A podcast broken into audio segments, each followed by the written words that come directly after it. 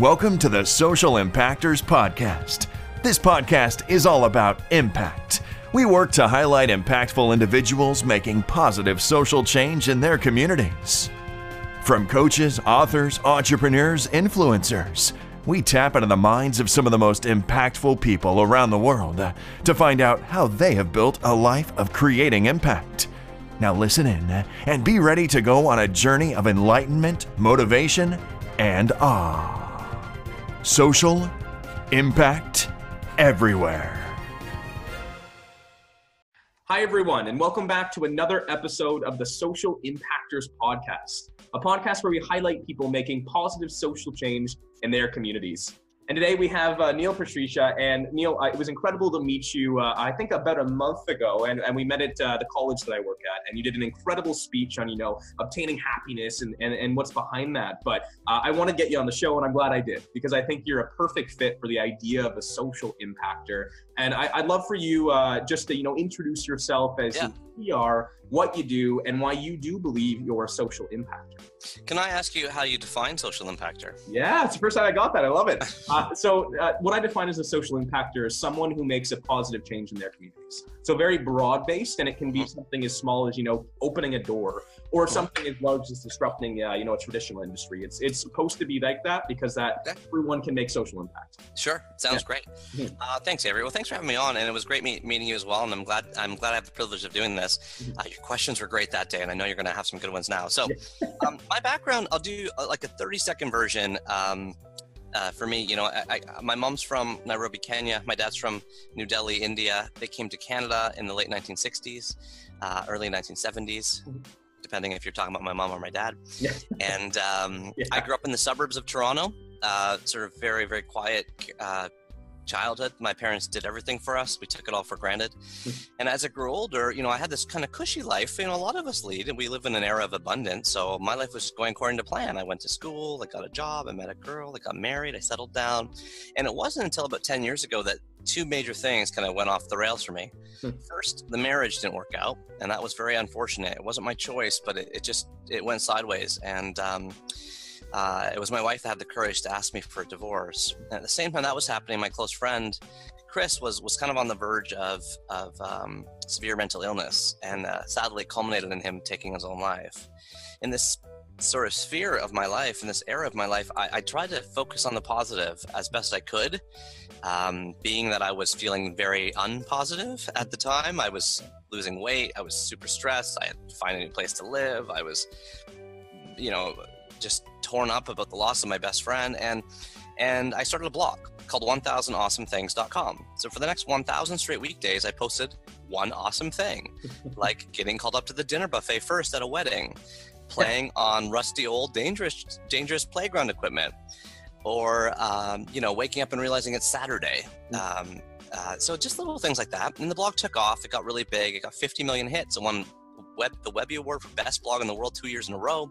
That turned into a book called The Book of Awesome. That book, you know, did really well and spawned a bunch of sequels. And um, the whole time all this was happening, I'm, I'm working at Walmart. Like I'm working my, my nine to five Monday Friday job, kind of 10 years I'm, I'm there. And so people at work are like, what the heck is going on? You got this like book in the background here? I'm like, oh yeah, like I just go home and I blog, but you know, like let's get down to business. Like I don't want to talk about this because I always thought that stuff was just going to die off. Like it just was a fluke, 15 minutes of fame then it kept, you know, it kept going. And I ended up writing um, a newer book, fit my fifth book after all these awesome books, called The Happiness Equation.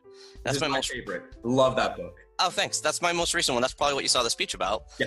And uh, and now these days, um, flash forward all the way to 2018, I've I've recently left my Walmart job after 10 years of the, of working there, which is a very hard decision. We could talk about it if you want. Mm-hmm. And um, and now I'm focusing myself on the writing and mm-hmm. and doing speeches like the one you saw.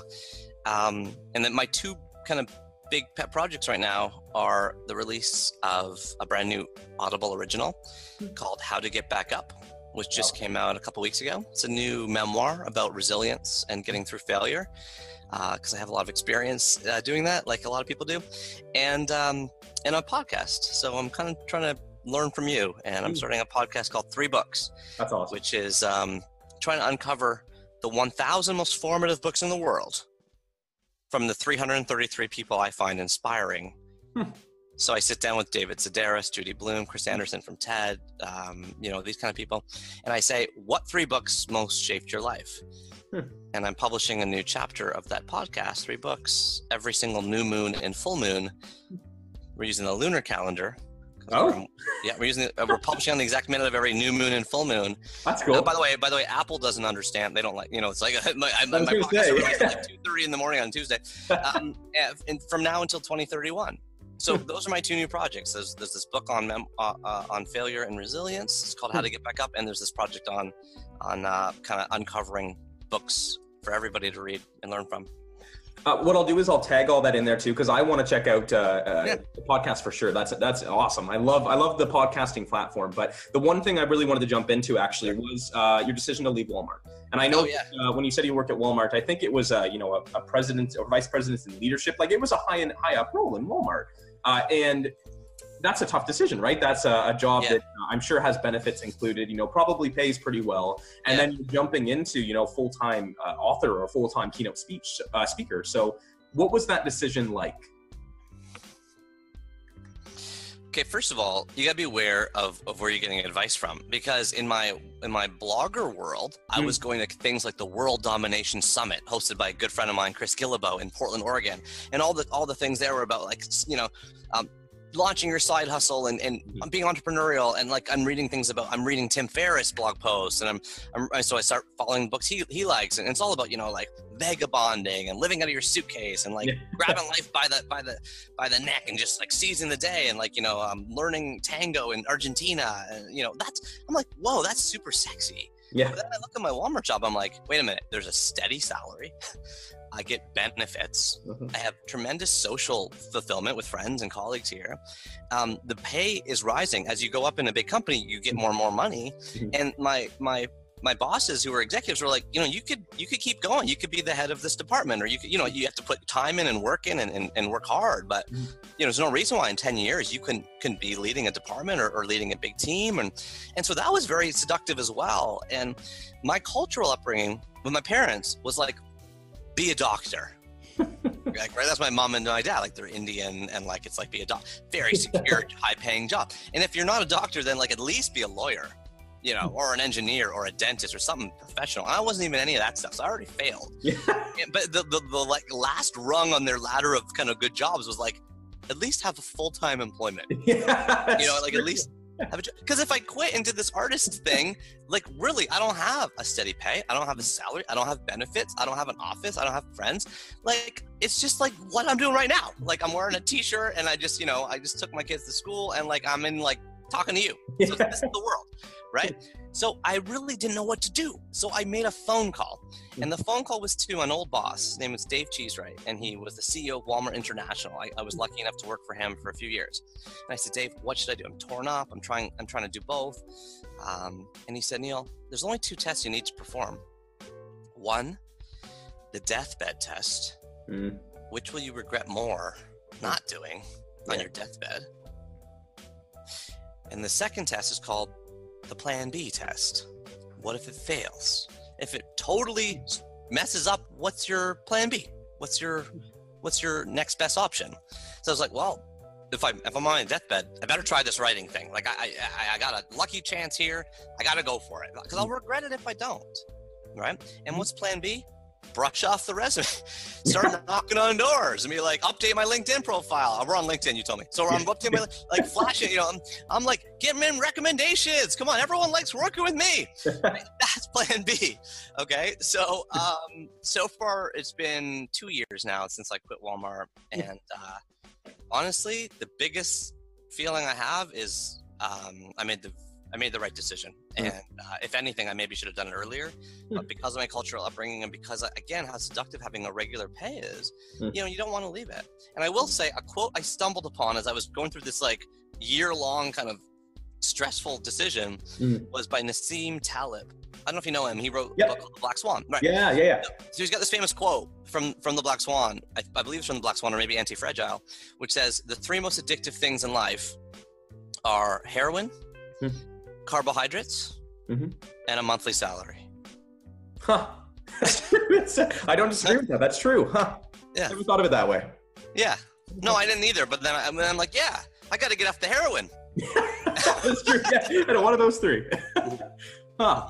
No, that's interesting, and, and it, it's funny too because uh, right now I, am you know looking for employment. You know, money might be tight, but I love doing this podcast, and there's opportunity for it. So I'm kind of in uh, the beginning, uh, what I think will be the same transition you probably went from, because mm-hmm. you're right, there is seductive elements to you know having full time employment, and for me, it's a lot of that social capital.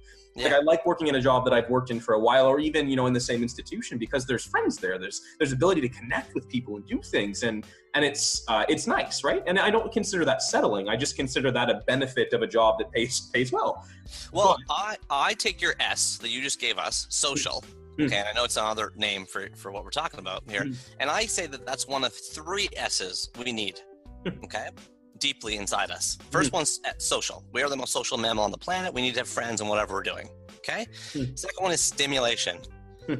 We are creatures of learning, hmm. creatures of curiosity. Stimulation means always learning something new.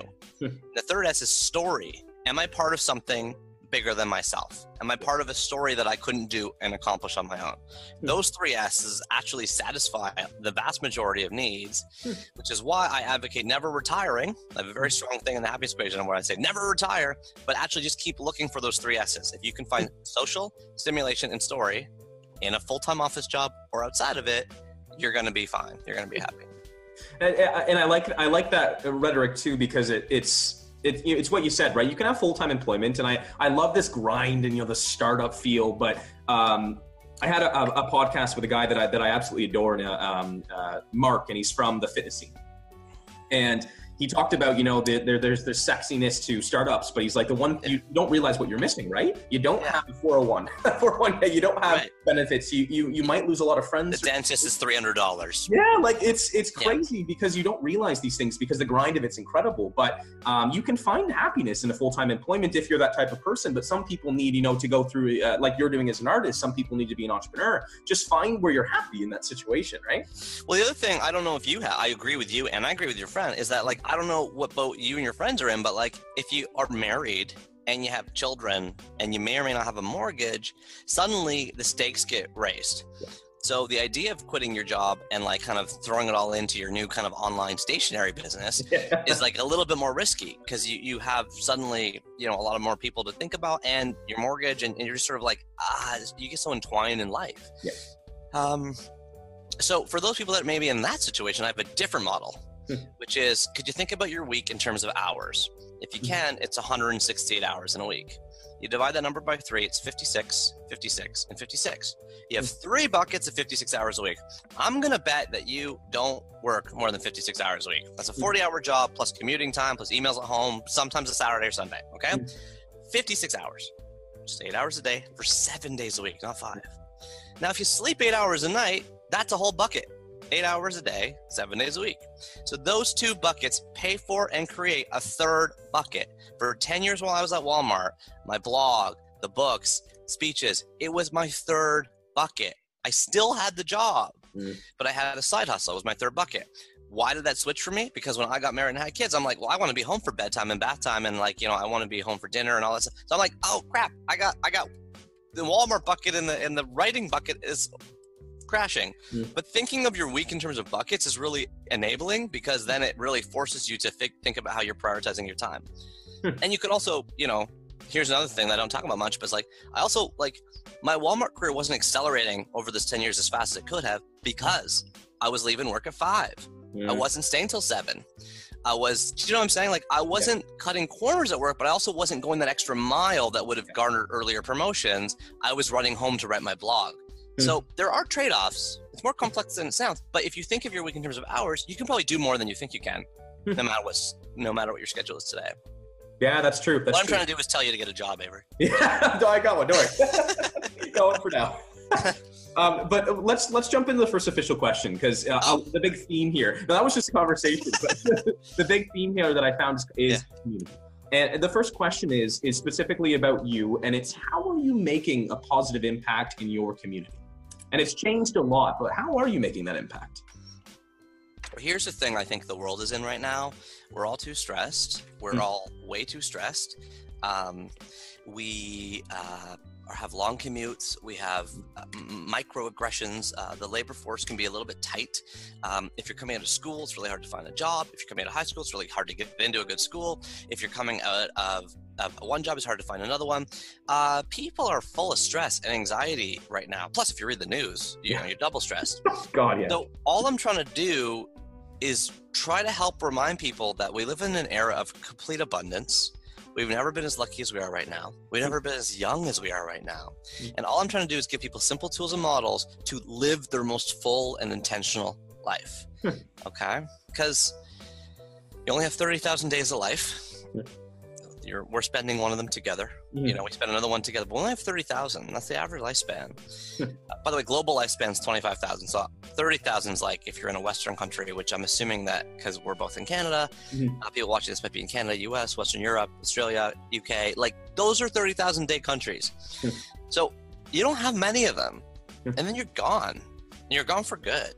And I don't care what people in Silicon Valley say, we're not living forever. It ain't gonna happen. So I'm like, you gotta seize the day. You got to enjoy yourself. You got to work on contentment and freedom and love and happiness and book of awesome to the happiness equation to the new one how to get back up. My work on right have, having people read more books. It's like it's shirking the stress and anxiety of the news and the day-to-day uh, worlds we live in and trying to just live in more of a moment where we can be more connected to ourselves to our communities to our social connections in our own lives and be awesome mothers and fathers and sisters and brothers and sons and daughters and and, and be just great people great citizens and great great um, full full full intentional people hmm. I'm doing that because I'm trying to do it. See, like I'm yeah. not doing it because I know it and I want to teach you. I'm doing it because I want that so badly. I, hmm. I, recognize every morning how short and precious our time is. Like, first of all, like, look, Avery, you know how many months you're alive? No. 1,000. You have a thousand months total. That's your whole life. Hmm. and do you know how many minutes you're awake a day? No. A thousand. you're awake a thousand minutes a day. I, I think about these numbers all the time because I'm like, after a month that goes by, I'm like, well, that's that's one. Like I only got I only have a thousand total. And depending how old you are, you might have already lived like 300. Yeah, it's crazy to think because a thousand's not a lot. A thousand months when you put it that's all you have. That's, not a lot. And for those struggling to do the math, that's based on an average lifespan, kind of in the um, like 83, 84 years old ish. Mm-hmm. Uh, but that's what life Ben is right now. you know, so um, don't get me wrong. I hope you live to age 100. Uh, I'd like to as well. but then then we'll just have you know 1,200 months or 13 yeah. months. Like it's, it's still not that much more. So I think a thousand's the better number. It is it is the number that's really easy to quantify and think about. It's, it's interesting to think that way, yeah, because it, it puts things in perspective a lot, and especially um, I find that, that, that people, you know, have, that have these side hustles and there is that transition, like you're saying, where, you know, I want to do it, but I don't, but I do, but I don't. If you yeah. put it in those buckets or you put in the expression of a thousand months, like there's, there's more of a, an inherent need to want to do it. Right. Because, and it, yeah, yeah, and it helps you. No, sorry, I didn't mean to interrupt you. Good, it also helps you, um, like, like coagulate your time a little bit better. Like, yeah. for example, you can be like, I'm going to go all in and do this startup project and I'm going to commit 10 months to it. 1% of my life. Yeah.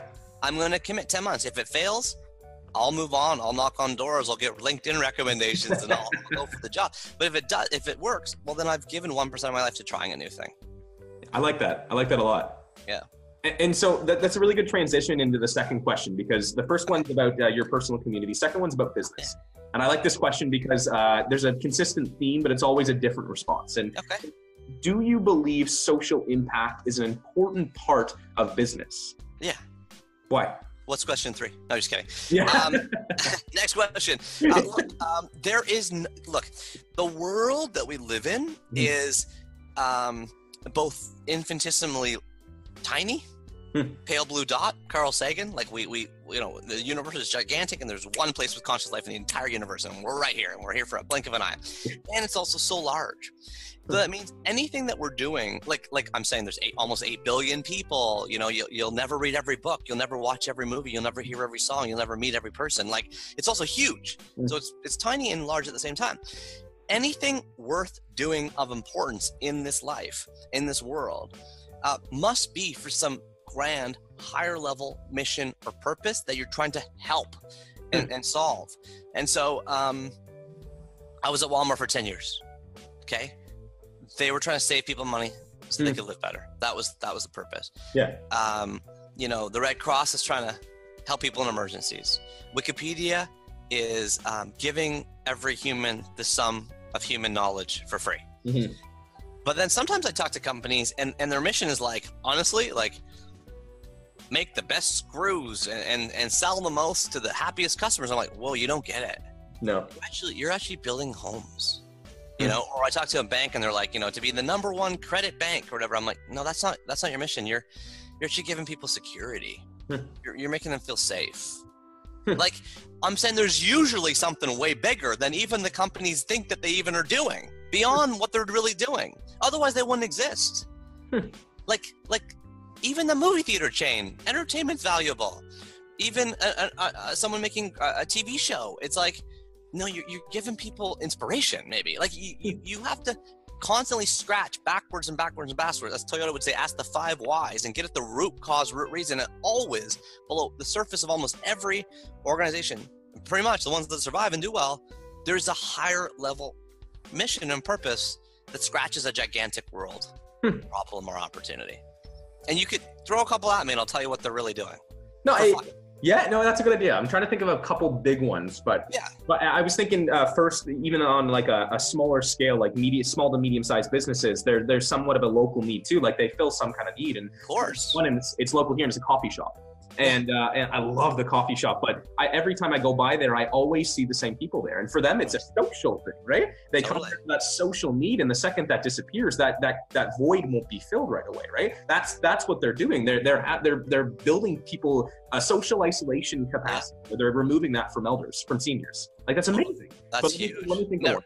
I'm trying to think of Also, nourishment. yeah, you yeah, like uh, you need food to survive so Yeah, that's yeah. important that's a good one um, i mean Yeah. like yeah you're working on the town newspaper you're you're you're, spread you're spreading community you're working on a local blog you're spreading literacy you're spreading education you know um, i do a lot of speeches Mm. and i always think of the model for speeches and maybe it's a parallel here as the three e's Hmm.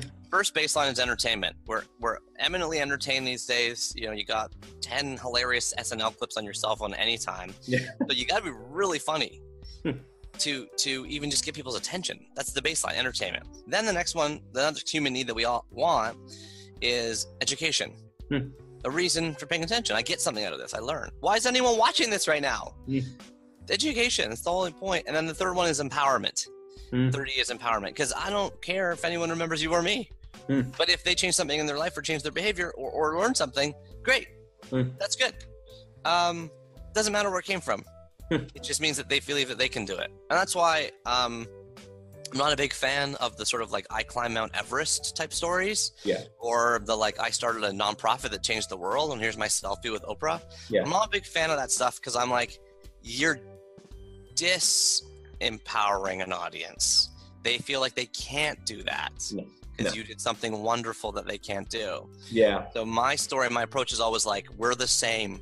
We Mm. both want the same thing. But it's funny too because uh, a lot of the times those people who have gotten to you know these excessive amounts of, of very specific wealth or success, there's an entire building block there, right? And sometimes it's they started uh, higher than other people, right? People started different uh, uh, parts of the races in life, right? And a lot of those people might have had you know bet more resources, you know, Yeah. help, some, something, right? So it's it's unfair when when people think of themselves there because there's an entire journey they took. But I want to go back to that one thing we had said about a company, and I have one. And um, for anyone working there, I'm sorry, but there's a company GE, General Electrics. Yeah. They're a giant conglomerate. Uh, Sure. and from what I've seen, what they do, you know, they destroy industries sometimes. They make industries, but they tend to have, in my opinion, a dinosaur uh, brain.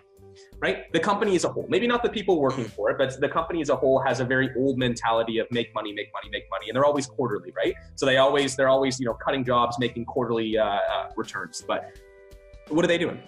I I totally see it the opposite. Yeah? I'm so sorry. Well, No, like, that's yeah. good. No, I like this. Well, it's like when I go get an X-ray or or like an MRI or something, and there's a GE on the side. I'm like, wow, like they're making a machine that improves my health, and they they have they're like the world leader in a lot of the, that technology, right?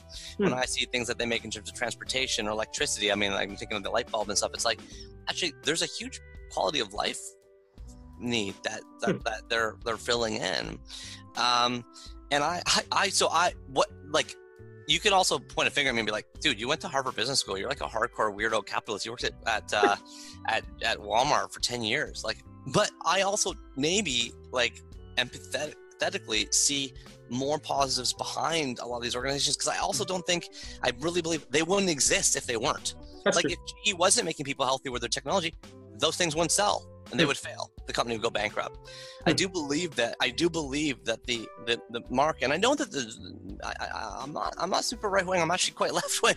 I actually think I actually think that like there needs to be curbs on things, and I'm very much against monopolies and all this stuff. I, I, I agree, but it's like it's like no no if if they wasn't a high level purpose, they wouldn't be doing it Hmm. because it wouldn't work because we wouldn't get something from it because we wouldn't buy it because it wouldn't give us better x-rays or, or mris or or transportation needs or, or go a little faster or like we're all going into those things Hmm. because they're helping our lives somehow somewhere some way what are they helping us do are they helping us become healthier i mean look my dad just had a quadruple bypass like that's that's that surgery for those that don't know um, is done 800000 times around the, the world right now Wow. Okay, so um, he would have died, Hmm. right? His heart was full of plaque. Doesn't work. Hmm. No heart, no life. Yeah.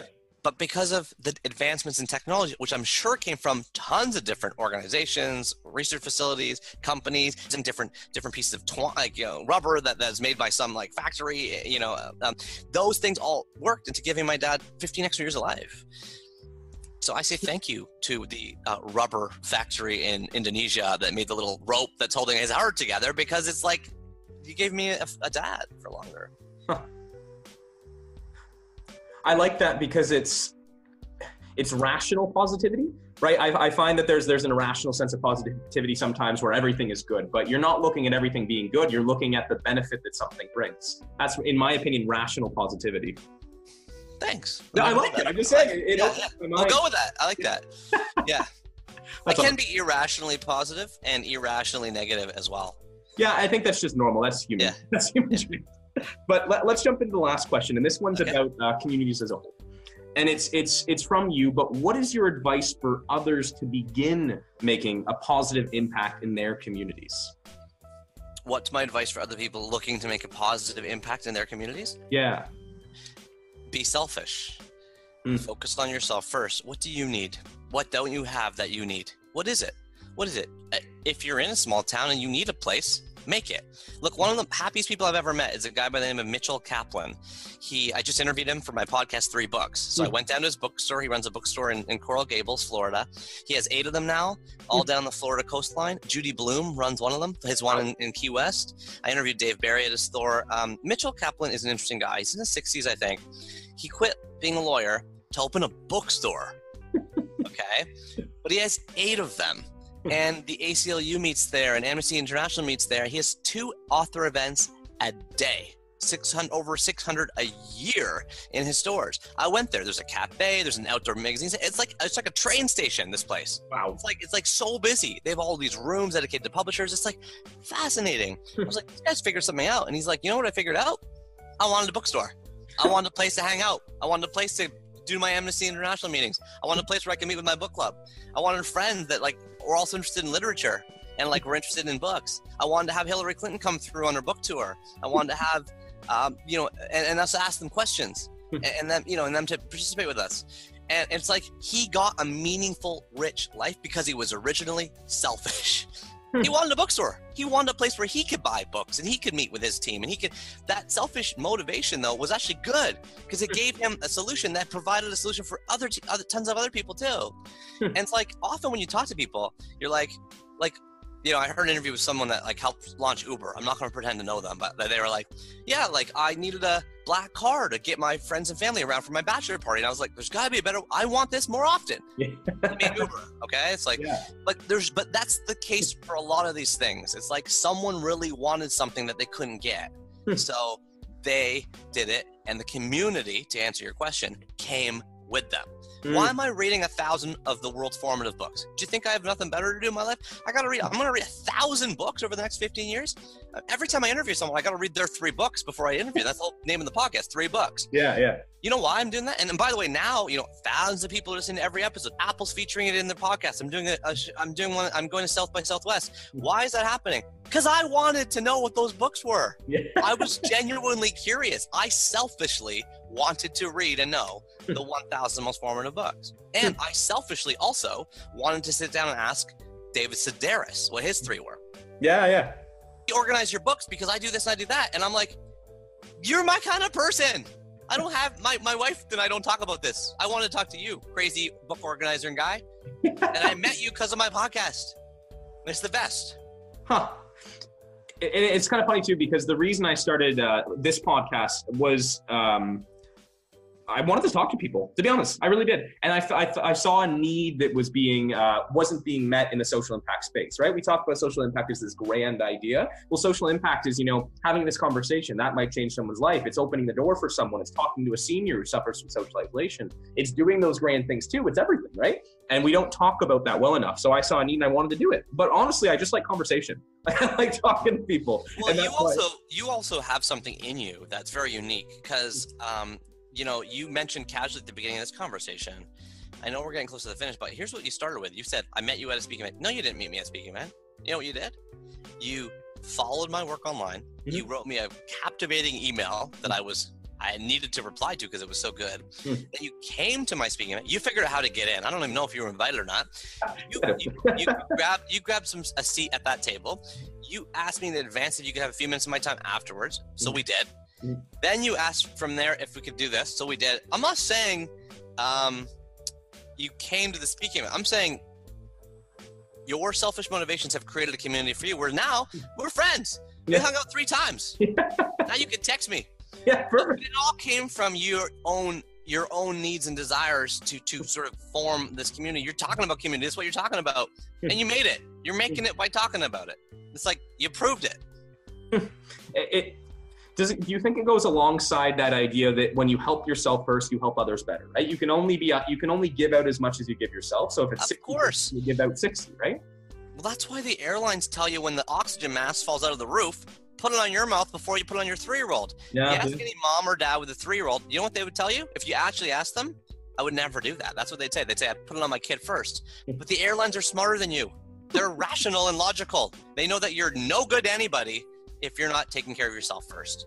You have to energize yourself. We have a tremendous amount of empathy and compassion fatigue in our society. Look at the news. We can't really relate anymore to the destruction and how distraught people are. So you have to fill your own bucket. You have to fill your own bucket. Go for a walk in the woods. Listen to a podcast you love. Take a long shower eh, before you go to work. You know, just connect with yourself first. And then, and then, and only then, when you have the energy to then give give energy to the world. And there's a great book I'm reading right now. I'm actually almost finished it. That's kind of goes into this a little bit. It's called Solitude by Michael Harris. I highly recommend you, you read it. Loneliness, it loneliness is like being alone negatively. Solitude is like being alone positively. And yeah. he shows what comes from that. I also wrote an article about this topic exactly if you want to look it up. It's called um, Why You Need an Untouchable Day and how to get one. It was published in Harvard Business Review. So if you type in Untouchable Day my name or Harvard Business Review, it'll come up. it's about giving yourself totally blank, empty days in order to replenish and energize yourself so that you can then be a better mom, dad, sister, brother, son, daughter, etc. in our world. Yeah, I've been trying to do that recently. I've been giving myself, uh, you know, like a Saturday completely off, you know, turning my phone off, doing that kind of thing. And it's funny how quickly uh, my my mindset changes, right? Simple things like that, and it's. I have to actually give it to my wife to hide. Yeah, know, I'm thinking about that too. If I know where it is, I'll go check it. You gotta yeah. actually give someone to like lock. Yeah. Yeah. I think they have that. They sell them on Amazon, the ones that lock, but um, that, that's funny. uh, so I think we, we've hit our time, but no, Neil, I just wanted to say thank you so much for being on the podcast. Uh, it, it, means a lot to me. That's a big bucket list for me because I love what you're doing. And uh, I've, I've learned a lot. I really have. And I wish you the best of luck on your podcast. I'm definitely checking it out. And I'll, po- I'll, I'll tag it in here too. And uh, I'm, I'm just looking forward to staying connected. Absolutely, my pleasure, and I'm happy to talk anytime. Thanks so much for being uh, eh, like the kind of person I love, which is energizing and ambitious and creative and fun. And these are you're the kind of exact person I love spending time with. So thank you. Oh, thank you. Okay, take care.